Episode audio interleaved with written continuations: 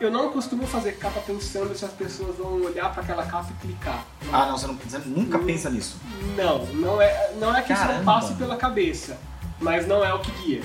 Pensa, é uma boa capa? É uma boa capa.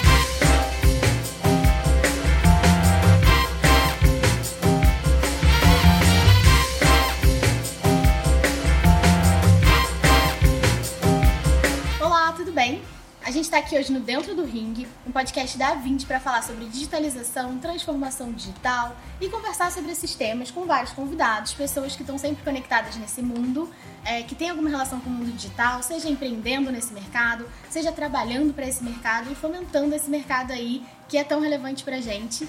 E a gente quer saber muito sobre isso, porque aqui na Vindi a gente tem a missão de digitalizar o P I B do Brasil. E a gente quer, enfim, né? Por que, que a gente quer isso, Dantas? Por que, que a gente escolheu essa missão? Boa provocação, Mavi. A gente até se empolga aqui, esquece de fazer aqui o jabá. O pessoal do marketing até briga com a gente aqui. É, a gente se empolga, acaba, acaba se empolgando muito com o convidado, fica conversando aqui, esquece de, de recados importantes. A gente tem a missão de digitalizar o P I B aqui. Então, se você tem um negócio online... Se você vai montar um negócio online, se você tem uma empresa de varejo, se você quer processar pagamento, fazer cobrança, podem contar com a gente, o link está aqui na descrição, vindi ponto com ponto b r. A gente faz esse podcast aqui também para ajudar os empreendedores que têm essa missão de vender online, fazer cobrança, montar um negócio, e acho que é para isso também que a gente traz esses convidados aqui no Dentro do Ringue. É isso.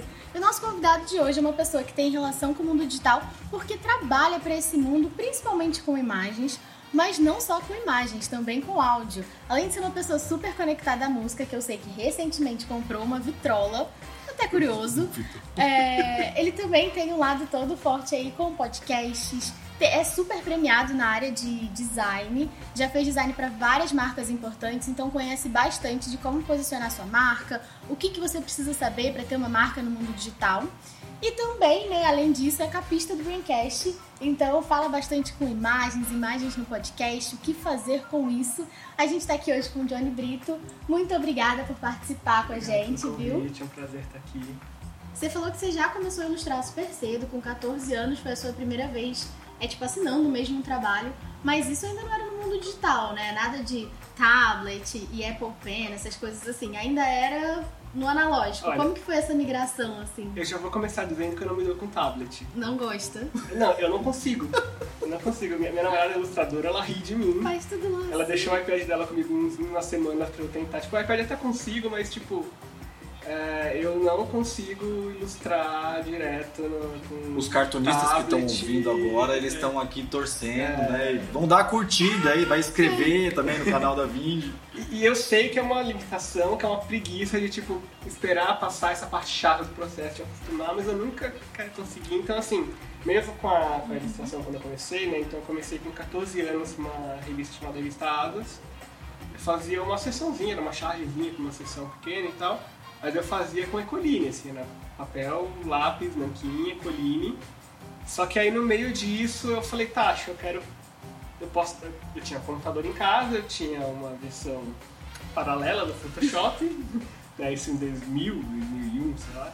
Nossa. E aí eu falei, ah, acho que eu preciso... Eu usava Gimp até, eu comecei a usar Gimp nessa época. E eu fui fazer um curso de colorização digital na, numa escola aqui em São Paulo, no Photoshop sete, acho. Caraca. sete ponto zero. E aí no meio, então assim, dentro desse, dessa curta carreira de ilustrador juvenil uma, uma revista, foi meio que dividido o tempo. Parte desse tempo eu fazia tudo, né?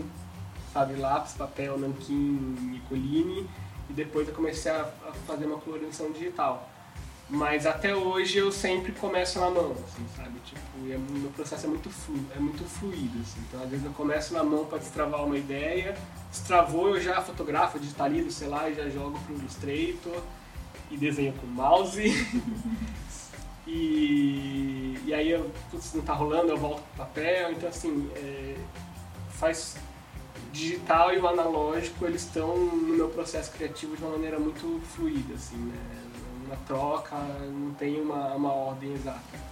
Qual foi o seu primeiro, quando, quando que você realmente pegou e ganhou o primeiro dinheiro, né, com o digital, né, com, com o trabalho que você já fazia mesmo, né? Olha, devia ter uns dezesseis anos. dezesseis anos. quinze, porque foi, era da revista, né, então eu comecei a ganhar Era um dinheirinho com catorze. Eu fiquei dos catorze aos dezoito. Eu acho que eu fui estudar Photoshop, eu devia ter uns quinze anos no máximo, assim. Por aí. Então, quinze, dezesseis eu ganhei algum dinheiro. O que, que curiosidade, o que, que foi? Qual, que trabalho que foi esse, assim? Não... Você de... lembra disso? Do que você fez na primeira primeiro... vez? É... Aquele trabalho que te impactou e você falou assim, caramba, eu acho que eu vou ganhar dinheiro com isso. Cara, é, envolvendo digital, assim, eu, eu acho que eu já, eu, eu já tinha essa noção de que eu podia viver disso, assim. Eu tive pais que me incentivaram muito, meus pais nunca quiseram me empurrar para qualquer outra coisa que não fosse, embora eu não soubesse com catorze anos que era design gráfico, mas eu sabia que eu ia trabalhar com criação visual de alguma forma, desenhando, sei lá, então meus pais sempre me incentivaram. Então, com catorze anos eu comecei a desenhar e ganhar um dinheiro, para mim já era claro que eu podia... Sim. Viver disso. Eventualmente viver disso. Uhum. Né? Então, isso só foi evoluindo. Mas eu lembro que, que era muito louco. Assim, eu, tinha, eu tinha essa noção de que era cedo o que eu tava fazendo e que, tipo, pô, eu consigo, né? Sei lá, acho que eu tinha talvez dezoito, dezenove anos quando eu fiz a minha primeira capa em revista. Eu fazia, comecei a mostrar pra revista do Câmara de Comércio Brasil-China numa época.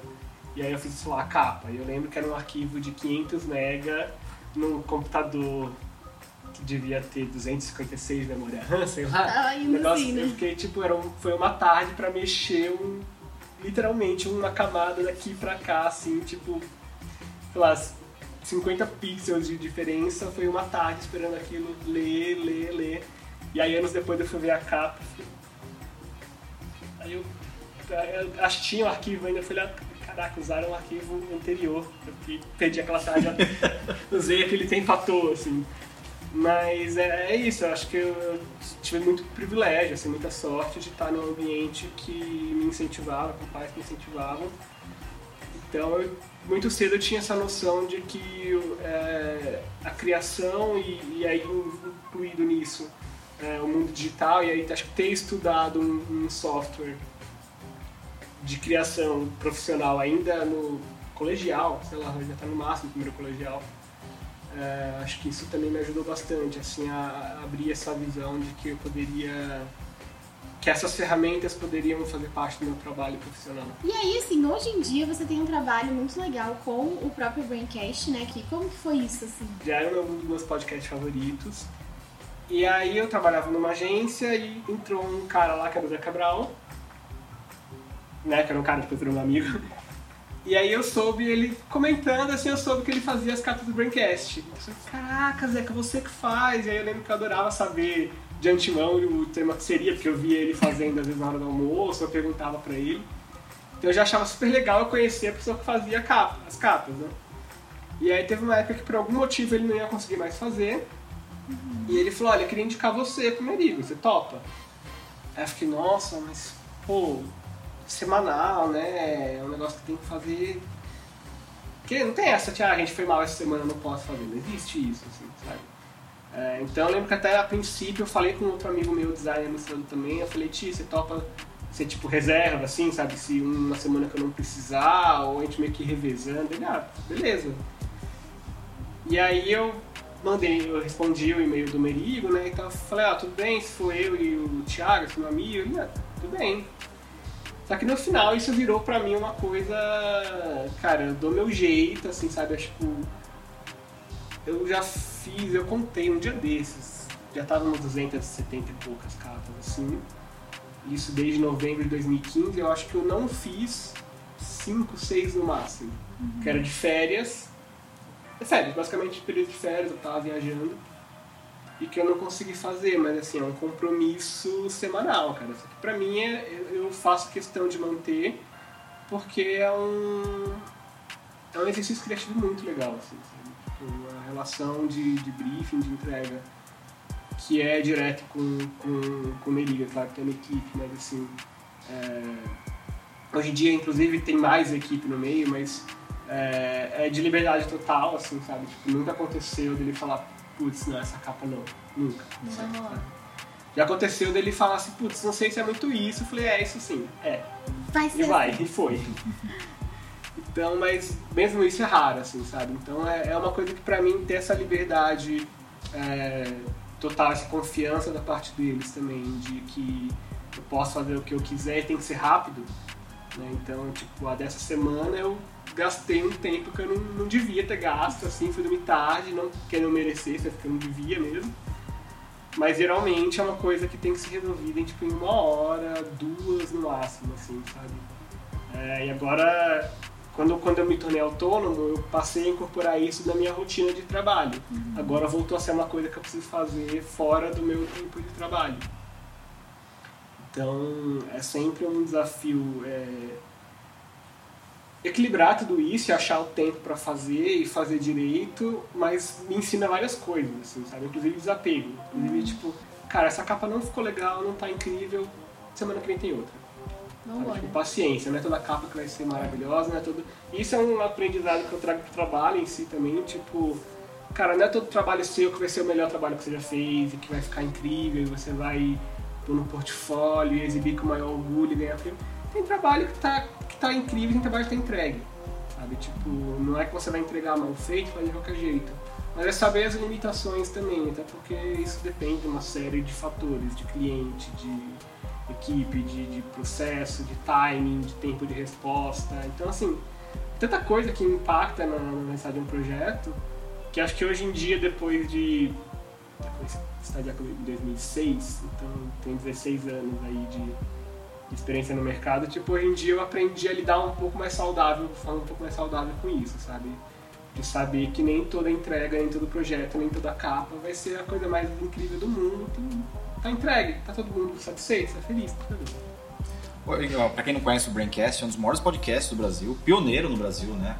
Eu ouço o Braincast há muito tempo, né? A gente gosta, né? Uma vez a gente ouve, né? E... Mas eu achei legal você falar dessa questão também da entrega rápida, né? Porque como, como é um negócio semanal, é diferente daqueles caras que faziam capas de discos dos anos setenta, dos anos oitenta, que eles tinham... Eles acompanhavam a gravação, acompanhavam a gravação do disco, demorava... três, quatro, cinco, seis semanas e você ia absorvendo aqueles insights, porque a capa vai ser assim, eu acho que eu vou ilustrar a capa desse jeito. Então você recebe o briefing, eu vou dar um exemplo aqui, na, na segunda-feira, e a capa tem que estar entregue na quinta porque vai publicar na sexta, né? É, isso já, já teve bloqueios, tipo, eu não estou conseguindo fazer essa capa. É, porque você tem repertório, dezesseis anos, tem um baita repertório, já... mas e aí, você faz o quê? Dá um jeito. Por exemplo, eu sou zero videogame. Zero. Eu sei, eu tive um Master System sem fio quando era criança, que durou pouco, jogava na casa dos meus amigos, assim, é um assunto que eu não sei, eu acho ok, não é que eu ah, acho bobo, não, só não, só não me relaciono. Então, cara, quando é tema de, de game, assim, eu, eu vou pra coisa mais óbvia, assim, sabe? Tipo, eu, eu tenho perfeita consciência de que aquilo não tá profundo, que não hum. tá uma sacada incrível, porque não é mais repertório, não tem repertório. Então, assim, por exemplo, toda vez que que é esse assunto, gera um certo bloqueio. E às vezes também acontece de ser um assunto que ou tem várias formas de abordar, então você fica tipo, caramba, qual dessas formas? É, ou ele de fato é muito complexo, então hum, como que eu representar isso aqui, sabe? Tem a questão... Eu não costumo fazer capa pensando se as pessoas vão olhar para aquela capa e clicar. Né? Ah, não, você, não, você nunca hum, pensa nisso? Não, não é, não é que caramba. Isso não passe pela cabeça. Mas não é o que guia. Eu penso, é uma boa capa? É uma boa capa. O que pode acontecer, às vezes, é assim, de tipo, pegar um aspecto do que estava no briefing, e, cara, isso assim, isso de, no caso de podcast, do Braincast, inclusive, isso de, ah, briefing, tem... Cara, o briefing é a pauta. Sim, sim, sim, sim. Às vezes acontece, inclusive... Às faz, vezes é só o título. Faz tempo sabe? Que não acontece, já aconteceu de eu estar fazendo capa enquanto eles gravam, porque entendi. Atrasou a gravação, sabe? Tipo, ninguém, alguém não podia num dia, não sei o que lá... Então, assim, eu, eu até brinco que o, o Braincast trezentos tem duas capas. Uma que não foi pro ar e a que foi. Porque eu fiz uma capa com a pauta e eles gravaram. E aí o Merigo falou, cara... Mudou. Tem que ter alguma coisa do, da NASA, do espaço. Que é o, que é o Braincast sobre air fryer, né? Que fala que a NASA, nossa cozinha. E eu refiz a capa. Tive que refazer completamente. Foi, acho que eu me lembro, foi o único caso. Porque eu concordei que... Realmente, concordo que... É, não dá pra deixar pra lá, mas quando tem bloqueio, cara, tem que dar um jeito, assim, sabe? E aí também entra isso que eu falei de desapego, saber, cara, tá, tá, tá entregue, é uma boa capa, tá lá, representa o tema, ninguém vai passar vergonha, eu não vou passar vergonha. É, eu dou uma pesquisada, às vezes se eu tô com dificuldade, se por um acaso já tem um episódio pronto ali na, no Drive, eu, eu ouço o episódio enquanto tô fazendo, não é sempre que isso acontece. É, ou eu pergunto pra equipe, o Iago, que é um cara que trabalha muito na pauta também, tipo, gente, aí me conta, o que, que vocês falaram, qual foi mais ou menos a abordagem, teve alguma coisa que sobressaiu pra poder virar um chamariz, assim, ou tipo, algo que, que meio que representa de forma mais icônica o assunto e tal, mas é muito variado, assim, e é isso, é semanal, são muitas, então tem dias que eu olho a pauta e falo, cara, é isso aqui. Tipo, é sentar e fazer. Eu não gosto de seguir sempre a primeira ideia.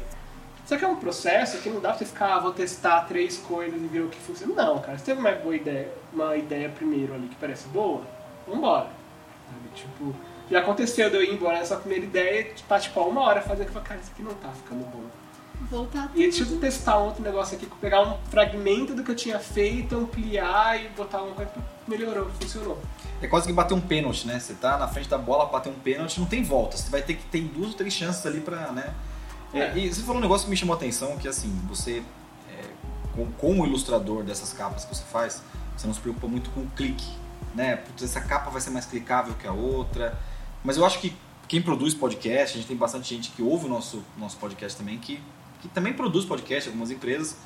Você tem alguma dica de ouro para eles que produzem podcast? O que, que eles têm que se preocupar, especialmente na capa? Porque é, eu falei dos discos de rock, né, mas fazendo um pouco da analogia, é, hoje o podcast ele fica eterno na, na, na plataforma e, e muitas vezes as pessoas descobrem um podcast é, de dois mil e quinze, dois mil e dezesseis pela capa, buscando alguma coisa, né? Uhum. Você tem alguma dica de ouro para isso? Cara, não sei se é uma dica de ouro, mas eu tenho algumas, alguns comentários sobre isso. Assim. Acho que essa analogia da capa... É, é super bem-vinda, inclusive quando eu fiz o case de duzentas capas do, do Braincast Portfólio, eu usei uns mockups de capa de disco, porque eu sou louco pela capa de disco, acho que eu fiz uma só, duas até hoje, e eu falei, pô, é quadradinho, dá uma capa de disco, é. Então sim, tem um pouco disso, mas é, eu acho que são, tem muitas variáveis. Primeiro, assim, entender se faz sentido o seu podcast ter uma capa diferente por semana. É que, que é um trampo, né? É, você é, tem como... Ban... Primeiro, você tem como bancar isso, você tem quem top fazer pra você pelo valor que você tem e que vai ter tempo de... que não vai te deixar na mão. É uma arte semanal, é uma obra de arte entregue é, semanalmente, exatamente, né? Exatamente, assim, você tem alguém que você confia, que vai, ser, que vai entregar, que não vai falar, ó, oh, em cima da hora, putz, não consegui fazer hoje, gente, foi mal, você sabe o que? Publicar um, um JPEG preto, sim. É, então, primeiro é saber se é viável pra você e se faz sentido, né? Tipo... Por exemplo, o Spotify, quando ele começou a, a publicar podcast, começou a ganhar espaço como plataforma, ele não exibia a capa, ele exibia o avatar. É, o avatar. Depois ele mudou isso. E aí, quando ele mudou isso, ganhou uma outra relação quase que de gôndola. Que até então, capa de podcast, não tinha um lugar onde você ia ver vários juntos ali, você ia escolher esse ou aquele para ouvir. Você... seguia no feed, sei lá, sabe? Você ia no site do, do, do podcast pra ouvir, ou você assinava o feed no, no Apple Podcast, sei lá, não tinha, não tinha tantas plataformas assim, Pocket, sei lá. Mas que você já ia atrás do que você sabia. Então, assim, eu gosto desse podcast, eu quero começar a ver esse podcast, eu vou lá e assino. Então, assim, se vai ter uma capa X ou Y, meio que não fazia tanta diferença. É, no sentido de escolha pra você clicar pra ouvir ou não. Hoje em dia, com a popularização do podcast e a mudança nas plataformas, essa questão da capa ela voltou a ser uma, uma, uma questão a se pensar. O avatar, que também que era uma coisa que eu falava muito com, com o Merigo, que tipo, a gente tinha uma visão de que avatar de podcast era um fundo colorido com logo. E hoje em dia, isso foge à regra. Agora, também tem que parar... A regra hoje em dia é foto da... do apresentador, da apresentadora, das pessoas que apresentam, nome do podcast. É o mais comum. Tem, às vezes, quem faz uma ilustração, uma coisa assim. E tem, tem podcasts que optam pelo avatar mais limpo. O próprio, próprio Braincast, a gente optou por isso, porque assim não fazia sentido colocar só a foto do Merigo. E vai fazer o quê? Botar a foto de dez pessoas ali juntas? Vai virar um... É. Né, um... uma foto de estádio de futebol, torcida de futebol. É, então assim, tem todas essas questões se você pensar sobre o avatar. da capa, a sua relação, a relação hoje em dia, ela de fato tem essa coisa meio de gôndola, porque as pessoas vão clicar. Então, quando eu falo que eu não me preocupo se é clicável, não é que eu não me importo com isso, é que assim, não é algo que vai não tá me fazer de criação, escolher né? uma coisa ou outra. Às vezes vai me fazer escolher um aspecto do episódio para abordar. Então assim, tipo, ó, isso aqui não foi central pelo, pelo que vocês me contaram na conversa, né? Então quando eu pergunto, ah, como é que foi a gravação, se eu consigo ouvir, ó, isso não foi central, mas eu acho que isso aqui é uma piadinha que pega, é uma imagem que é forte e ela vai... É, a gente brinca do clickbait, né? Então assim, mas também não é sempre, tá? Eu acho que é você saber isso... Vale para o podcast, vale para uma capa de livro, vale para uma capa de qualquer coisa, assim. Acho que ela precisa ter uma performance visual, então não adianta você encher de detalhezinho micro ali, porque aquilo vai estar reduzido. Então, se você quiser colocar detalhe pequeno, tudo bem, mas tem uma hierarquia visual onde o que aparece maior já conta uma plana da maior parte da história que você quer contar. E que, de fato, ele represente aquele tema. Não precisa ser literal, ele pode ser de uma forma extrapolada, uma coisa mais subjetiva, mas... que ele represente o tema e um pouco do clima daquele episódio, acho que é importante. E aí você até comentou um pouco, né, de que você, é, você também fez agora a identidade visual do B nove, né, que vocês reformaram a identidade do Braincast, que agora tá Isso. com aquele B super diferente, tem uma, uma carinha nova ali, né, e como que foi esse processo e o que que você acha que cada vez mais as, as marcas, as, as podcasts, enfim, qualquer coisa que você precise ter, né, ali um avatar ou ter ali uma logo, precisa se atentar, principalmente pensando é, no digital, no celular, nos ícones pequenininhos. Até você falou um pouco disso naquele episódio, né, que vocês falaram sobre as logos cada vez mais simples, mais simplificadas, uhum. chapadas, eles estão tirando um pouco dos elementos. E por que isso? O que, que você tem a dizer de dica, assim? Foram duas experiências próximas, que foi do Mamilos, eu redesenhei a identidade uhum. do Mamilos também é, ano passado.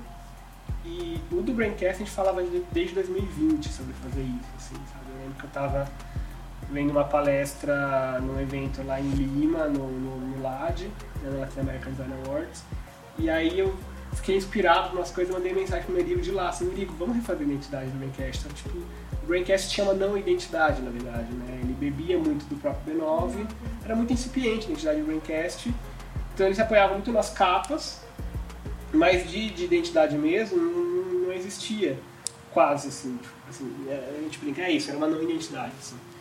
É, então quando a gente foi pensar nessa identidade nova, foi um processo acelerado até, para a gente estar falando disso há um tempão, mas aí por conta de algumas coisas que aconteceram, foi um processo que foi meio acelerado, mas que eu, sei lá, navegar com muita...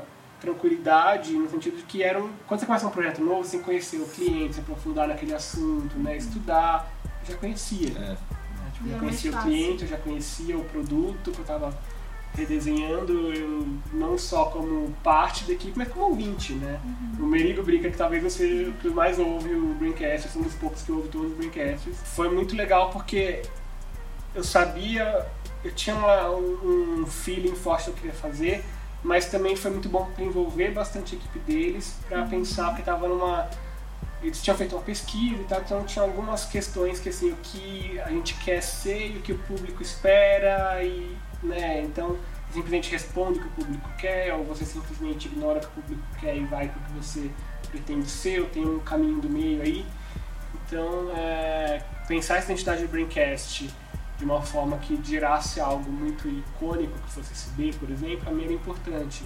Era importante que, com o tempo, esse B ele possa, né, assumir o lugar do, do logo como um todo. Tanto que ele é o, ele é o elemento principal é, do universo, né? Então, aquela variação daquela máscara que a gente cria com o B, aquela janela, é uma variação do B, e não uma coisa de, de carimbar o logo, né? Que eu falo de identidade visual, né? Você não é carimbar o logo em um monte de fundo colorido. Mas ele tem uma relação direta formal, ali, visual, com, com o elemento principal. Mas eu acho que até o do, o do Mamilos foi uma questão que envolvia muito performance visual. Uhum. Né? Então, o, o Braincast ele tinha uma questão, um problema de, de não identidade, mas o que existia era tipo, uma performance ok. O Mamilos tinha um problema que, que eu considerava é, grave e que as meninas depois sentiram a diferença, que era a diferença de massa Do, das letras do nome Mamilos para aquele símbolo que ficava no lugar do O, Então aquilo, quando você reduzia, a leitura não parecia boa, parecia que era um símbolo que foi enfiado no meio ali. Então resolver essa questão de equilibrar os elementos todos, já que nós queríamos manter o símbolo. Então redesenhar aquele símbolo pensando em performance visual também, de redução, é, né, de, de espaço negativo, positivo, e, e inserir ele num logo tipográfico, uhum. onde ele, aquele elemento fizesse parte de uma forma mais natural, foi um desafio também interessante. Você falou um negócio interessante agora, que era o, o, a, o peso que, tinha, que precisava ter um pouco mais no Mamilos, né? Vocês, no, no Braincast lá, acho que o Merigo é um excelente entrevistador, um excelente mediador, né? Inclusive para levar temas polêmicos lá no, no podcast, né? Temas pesados muitas vezes, né? Temas duros, né? É, em relação à capa, quando chega um tema pesado, duro, porque acho que uma proposta do, do Braincast também é falar sobre esses temas de uma forma branda e aconselhando o ouvinte, enfim. Teve alguma capa que você lembra que você falou, caramba, esse, esse aqui tá difícil porque o tema é muito complicado? É, pô, já vi, já ouvi sobre aborto, já ouvi sobre até política, alguns, alguns bem densos lá. Teve algum que você falou, putz, isso aqui eu, eu preciso ter um, tomar um cuidado maior? Cara, eu sei que teve, mas eu, eu não tô conseguindo apontar um específico, assim. Tem temas onde eu fui mais fundo até do que eles e que tipo, a reação é, ou, oh, tá bom, vamos aí. E tem temas também que, que eu acho que às vezes não... ou chega lá ou fica, sabe, a, prof... a discussão foi até mais profunda do que tá ali, assim. É, mas eu acho que nunca foi um problema, sabe? Não, não, falando de Braincast especificamente, isso nunca foi um problema de, ah, cuidado, não, não, não vai por aqui, não vai por ali, sabe? Ou foi demais. A minha resposta mais honesta é, eu não lembro um caso específico, eu sei que já teve, é, de fato, é, temas... Eu acho que alguns temas, eles são complexos. Nazismo. Né? Vamos falar sobre o, o, por que, que o nazismo está crescendo no mundo, né? Você recebe aquilo, você tem que... Caramba, cara, como é que eu vou fazer uma capa? É, é que é, acho que o, o Braincast, ele não tem tanto problema com isso, assim, uhum. sabe? Tipo, é, a, a abordagem do, do Braincast, ela, embora ninguém ali finja estar em cima do muro, né? Sim. É bem claro. Bem né? claro. E, e se não fosse, eu não estaria lá também, porque uhum. também é o meu lado do muro. A abordagem deles é sempre mais para essa via da cultura pop, cultura Sim. digital. Então, assim, dificilmente vai tratar um tema como o nazismo é, de uma abordagem histórica, historiográfica, política, sei lá. Vai ser sempre, vai ter um... É, se acontecer, vai ter um viés de comunicação ali. E eu não vou ter nenhum problema em criar uma imagem forte ali, assim, sabe? Tem trabalhos pessoais onde eu abordo política, por exemplo, e que eu crio imagem forte e não tem problema nenhum com isso. E eu duvido que eles também tenham problema se isso acontecer. Já teve outros casos de outras situações onde isso, isso foi uma questão, a gente tipo, putz, isso aqui não. Uhum. Mas com o Braincast não, acho que nunca rolou e não imagino rolando. Mas já, já acontece de fato, às vezes assuntos complexos, não pela delicadeza é, social do assunto, talvez, né? Tipo, disso ser sensível socialmente, Sim. mas por ser complexo. Sim. Sabe? Às vezes é um... Como ilustrar uma coisa complexa. É, né? Eu acho que um exemplo que eu posso dar que eu gosto, é uma capa que eu gosto muito, é um sobre aquele que eles fizeram sobre... Eu lembro se é um livro que chama The Gap, uhum. que é tipo, que é o, esse, esse espaço que existe entre o que você... quer fazer e a habilidade que você tem, então sempre fica aquela coisa, tipo, eu queria isso, mas eu chego aqui, não é exatamente, e eu criei uma imagem que ela meio que gera um erro de registro, assim, sabe? Que pra mim, eu adoro aquela capa e pra mim é isso, que no final essa, essa frustração, expectativa e realidade, isso é um erro de registro, assim, é tipo, é a gente não conseguindo alinhar o que a gente quer com o que a gente faz, de fato, assim. Então, que eu acho que é um, é um podcast com um tema super complexo, profundo, é um episódio que eu adoro. Muita gente se identifica com isso, né? Sim, inclusive eu. Inclusive nós. É. E que eu acho que eu resolvi bem de uma forma super gráfica, assim, sem tentar ser muito descritivo. Eu acho que quando eu tento ser muito descritivo, ter um storytelling muito complexo, eu erro um pouco. Quando você diz descritivo, você diz trazer uma, uma ilustração mais clara, uma coisa muito...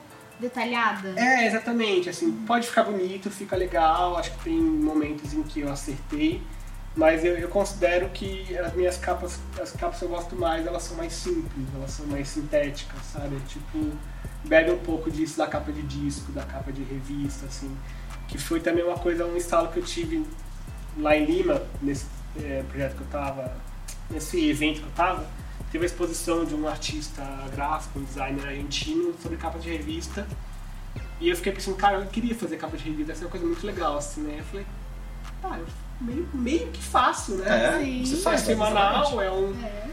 É uma revista em áudio e tal, eu falei, pô, legal. Então eu passei a encarar isso também dessa forma mais é, gráfica, expressiva. Então eu acho que tipo, eu sempre aproveito para usar alguma coisa que eu estou estudando. Ah, desde um movimento histórico de design que eu estou estudando, na época que eu estava estudando história do design, é, o curso que eu fiz de fato. Então, assim, eu sempre usava tipo, alguma coisa que eu vi, até uma fonte que eu estava querendo usar, ou um efeito que eu estou testando, uma solução gráfica, eu sempre aproveito para testar lá.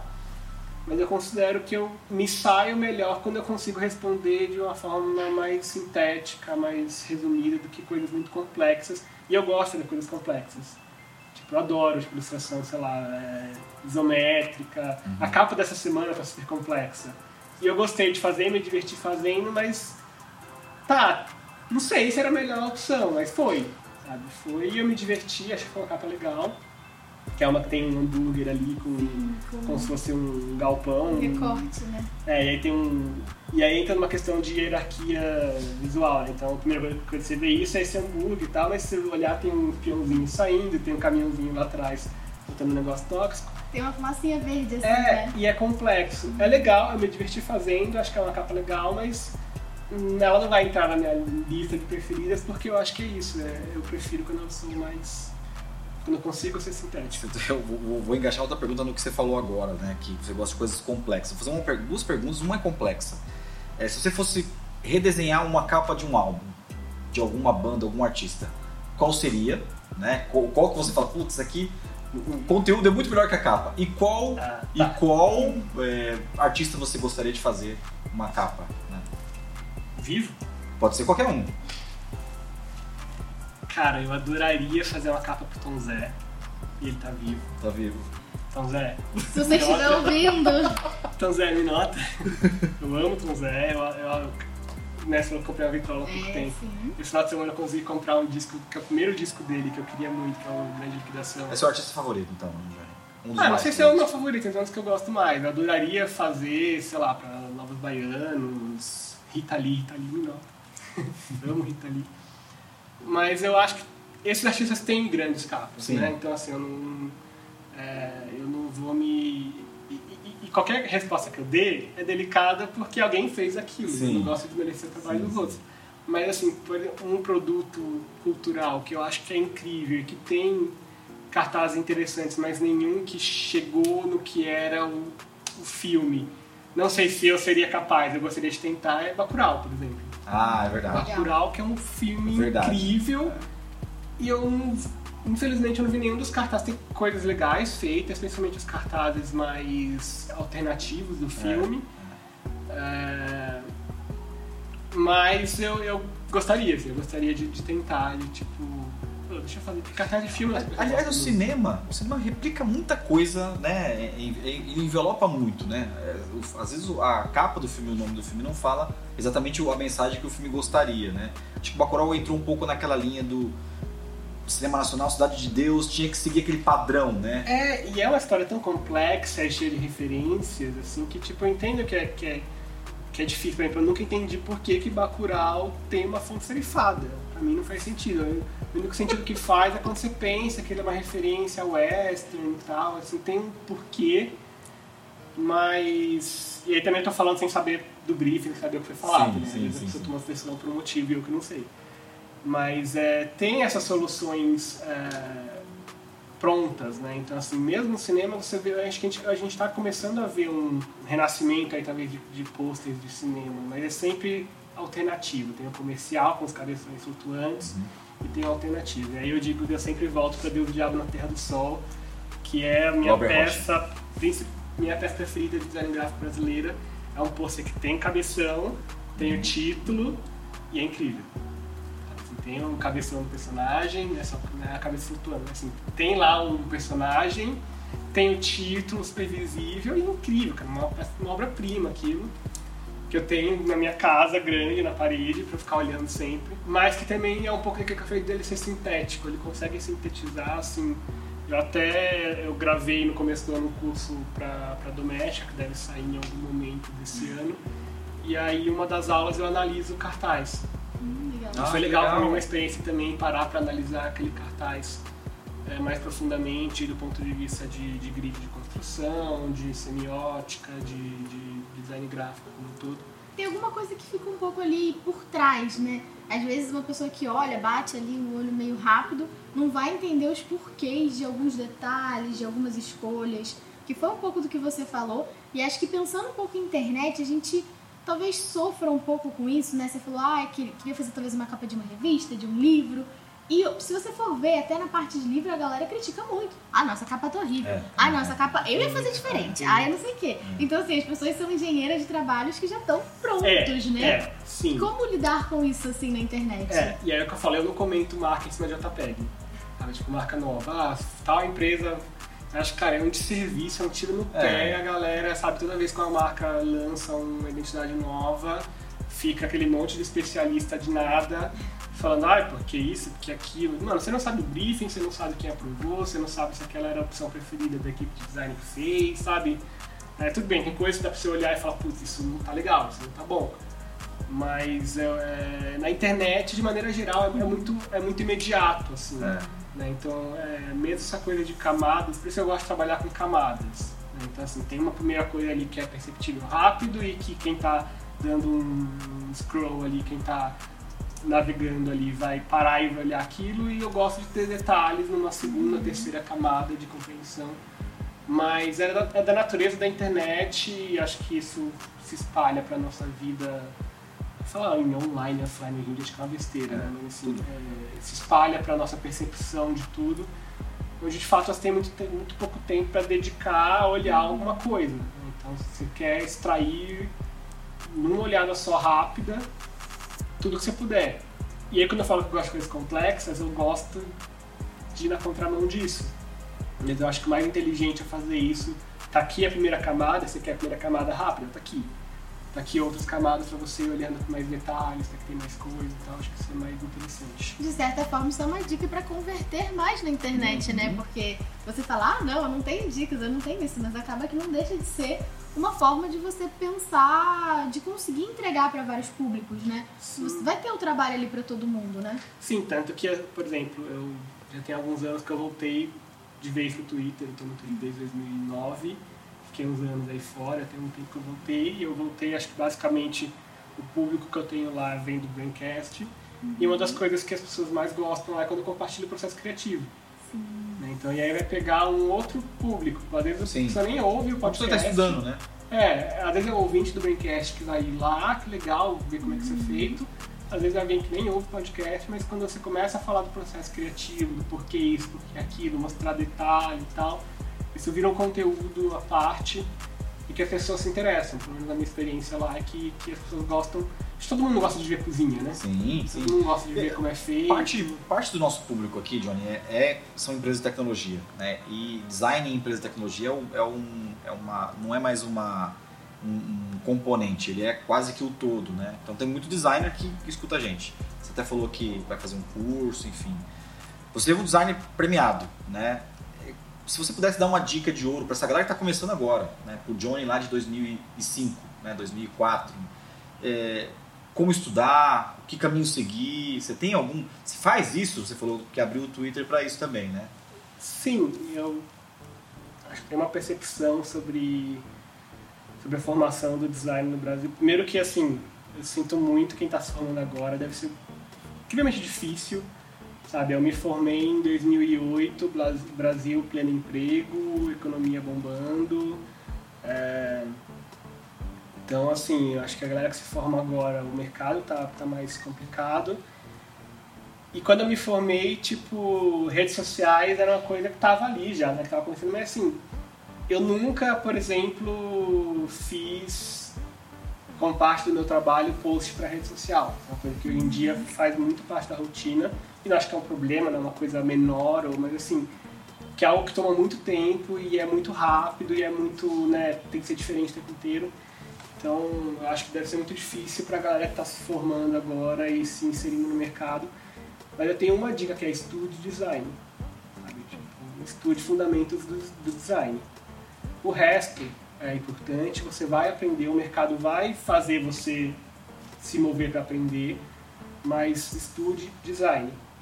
Então, gestalt, semiótica, história do design, teoria, teoria das cores, sabe? Tipo, estude teoria do design, porque o resto é ferramenta. Se você vai usar o Illustrator, o Photoshop, se você vai fazer um site, uma revista, tudo bem, né? Tem essas particularidades, mas é, se você tem um fundamento, o resto é ferramenta para você. Verdade. Então, assim, é, eu, por exemplo, eu adoro falar de design sem falar de branding. Uhum. Eu tenho uma pós em design estratégico, porque eu fui estudar isso e eu achei que eu tinha que ser aquilo. Durante a pós, eu entendi, não, não quero, não quero ser estrategista de design. Acho que é super importante, tem que bom ter um monte de gente boa fazendo. Eu trabalho com pessoas, trabalho, já trabalhei com pessoas excelentes de estratégia de marca, não sou eu. O negócio é materializar. E eu entendi que isso não era menor. Também tem um pouco disso, assim, acho que o mercado ele começa a cobrar de jovens designers um monte de coisa como se a entrega visual fosse cosmética, sabe? Então, não, você tem que saber marketing, branding, dancinha do TikTok, sabe? E aí a entrega de design ela tem a profundidade de um pires. Não tem tempo, porque aquilo é normalizado, então você vê cursos de identidade visual, de sei lá o que, que tipo, é do jeito mais raso possível, tem espaço para todo mundo, sabe? Tem, pô, você é curioso, que você quer aprender, que você quer aprender a fazer, beleza, vai lá. Agora, pô, você quer viver disso? Você quer começar a estudar design, você quer entrar numa carreira de design? Cara, estuda, estuda design, sabe? Tipo, estudar posicionamento de marcas, claro, é importante, é, mas você primeiro estuda design. Depois, quando você tiver uma compreensão sólida de design, você vai é, fazer essas, essas conexões interdisciplinares. Tá? Porque a gente começa a exigir e, e esperar que as pessoas façam essas conexões sem ter a base. E aí o design vira cosmético. Sabe? Tipo, vira uma coisa visual, tá ali, replica uma fórmula, você vai ver quinhentos de igualzinho. Porque no final o que importava era todo o que estava em volta, sabe? Estuda a história do design, estuda gestalt, estuda, sabe, tudo que você puder estudar, inclusive se você está em processo de formação na faculdade, aproveita que esse é o tempo que você tem para estudar isso. Quando você estiver formado, ninguém vai te dar tempo para estudar isso. Né? Então, acho que minha dica é essa. Posso fazer uma última pergunta? Que ele falou um pouco aí de rede social, de, de TikTok, vídeo curto. Eu queria só entender o que, que você acha, assim, como uma pessoa que trabalha o visual, né? E que cada vez mais a gente espera, a gente entende que a rede social vai virar tudo um vídeo, vai virar muita animação, muita coisa se mexendo, e áudio, e muitas coisas ali ao mesmo tempo. Como que é, como que a gente trabalha é, o design nessa parte mais de, de motion, de movimento? É, como que dá pra você continuar fazendo coisas ali e, enfim, você acha que o estático vai morrer? Como que vai ser essa relação? Não, não acho que o estático vai morrer, eu acho que a gente... Tem quantos anos que falam que o livro vai morrer? Verdade. É, pode, não, de fato, o livro impresso não é uma coisa que vende mais que não vendia, mas hum, morreu, né? Desde que a, sei lá, a T V foi lançada, ia matar o rádio, tá aí o rádio até hoje e tá o podcast, que é um Sim. filho do, do rádio. Então, assim, é, não, não vai morrer. Eu sou uma pessoa bastante estática, né? Tipo, eu, eu gosto de animação, eu gosto de, de motion, me interesso, me cobro de aprender e tal, não tem problema, mas eu não sou uma pessoa que faz isso. Você colocou o motion no, no, no, na nova logomarca, assim, né? Do Mas quem fez os motions do Braincast foi o Gabriel, que é foi. o designer da equipe dele. Eu já fiz algumas coisas, tipo, frame a frame, no, no meu, minha identidade pessoal tem uns, uns motions lá, uns gifs. Ela é tipo frame a frame, do jeito, feito do jeito mais estúpido possível. Mas eu acho que assim, é... sim, de fato as coisas tendem cada vez mais a ganhar movimento e, e aí a gente entra um pouco naquela discussão de ambiente de marca, né? Por que, que... Uhum.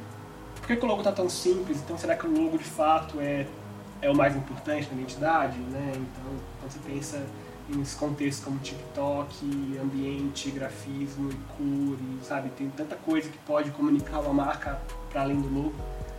Mas eu acho que vale a dica anterior, sabe? Estudo de design. Porque se você tem os fundamentos e você quer extrapolar isso para uma coisa, uma direção de arte, uma coisa de com animação, com motion, você vai fazer isso com muito mais propriedade. Eu acho que isso é inevitável, né? Então assim, eu tenho que tomar esse cuidado para mim, né? Então eu, se eu ficar, ah não, isso não é importante, isso aqui é, é penduricária e besteira, cara, é assim que, é assim que, que sei lá, as pessoas morrem, sabe? Eu acho que é saber que faz parte e adotar, mas não esquecer que tem fundamento. Né? Então quando tem fundamento, isso é só uma outra forma de expressar visualmente aquilo que você quer. Um bate-bola rápido que eu quero fazer com você para saber, é, por exemplo, vamos lá, a gente fala muito sobre esse digital, a gente quer falar também de uma forma um pouco mais leve. É, quando vocês estão lá conversando, com você, aposto que vocês têm um grupo lá, né, do, dos podcasts e tal, tem uma figurinha que você gosta de usar? Tem um meme que você gosta? Olha, eu vou te dizer que eu tô no meu décimo oitavo pack de random figurinhas, que eu chamo de random. Então, assim, em cada pack dá trinta, eu tô no décimo oitavo, então eu mesmo faço muito, muita figurinha. Lá, no, de fato, tem esse grupo do, do Braincast, que a gente faz figurinhas de piadas internas ali, de coisas que vêm de fora. É, cara, uma preferida... Ah, uma que você usa mais, tá aí no seu favorito. Então, esse é meu favorito, tem muitas. É... Cara, eu uso muita coisa com gatinho, né? Eu não tenho gato, não. Todas as minhas redes sociais acham que eu tenho gato, eu não tenho gato. Mas qualquer figurinha com gatinho, tamo aí. Te pega? Sim. Johnny, muito obrigada pela sua participação. Foi muito legal conhecer o seu processo, conhecer um pouco da sua história também. Se você aí que tá nos assistindo quer saber mais, a gente vai deixar todos os links aqui no, na descrição desse episódio, então vai ficar bem fácil para você encontrar. E é claro, se você quer digitalizar o seu negócio, conte com a Vindi.